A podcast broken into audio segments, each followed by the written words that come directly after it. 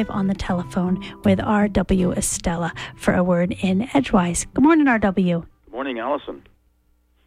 Over the weekend, we gained another season in 2012, but lost a little more time. On Saturday, we entered the fall equinox, but yesterday, our tally of days left until the year 2013 became fewer than 100. Today is the 268th day of 2012. We now have 98 days left in this leap year of 2012. Along with the autumnal equinox in New England, of course, come the autumnal pastels, where once we in Maine had a relatively uniform summer landscape of green, we now have daily variations of falls, diminishing temperatures, and declining light, together triggering a burgeoning array of the most pleasing colors. Fall, for many, offers a, a slowing of the previous season's frenetic pace. Summer's dither gives way to autumn's attempts at measured reflection.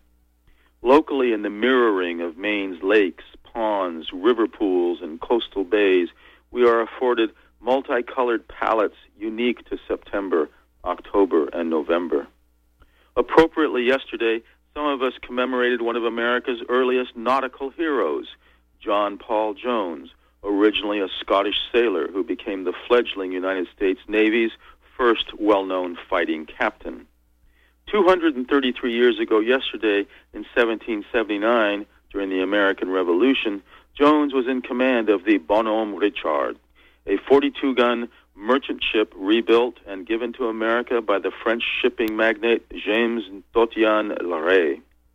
On September 23rd, on the other side of the Atlantic, off the coast of Flamborough Head, East Yorkshire, the Bonhomme Richard was engaged by the 50 gun British frigate Serapis, and a lengthy battle continued for many hours, at the beginning of which Jones uttered his soon to become famous line I have not yet begun to fight.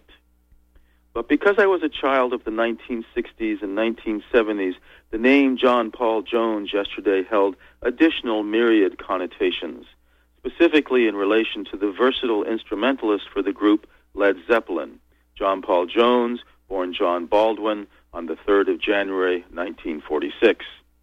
To many, John Paul Jones is perhaps most famous for two things. The first is his playing the recorder on Led Zeppelin's song Stairway to Heaven, the second is his letting a lit marijuana joint get away from him and set a hotel room on fire in New Orleans. Jones, however, is also a highly accomplished musician, known as a bassist, mandolinist, keyboardist, and songwriter. Since Led Zeppelin disbanded, he has also been an arranger and director. What's in a name?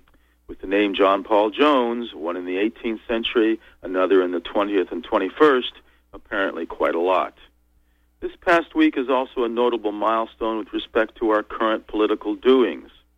225 years ago, a relatively finished draft of the Constitution of the United States of America was put into effect by virtue of its being signed by a majority of the delegates attending the Constitutional Convention in Philadelphia. And today, 223 years ago, the new Congress put some teeth into the then two year old Constitution by passing a Judiciary Act providing for an Attorney General and a Supreme Court. Stay tuned to future editions of A Word in Edgewise for further voyages over that two and a quarter century span from the Constitution to today's political process. From Orono, Maine, have a great day. Late summer rain with its clouds.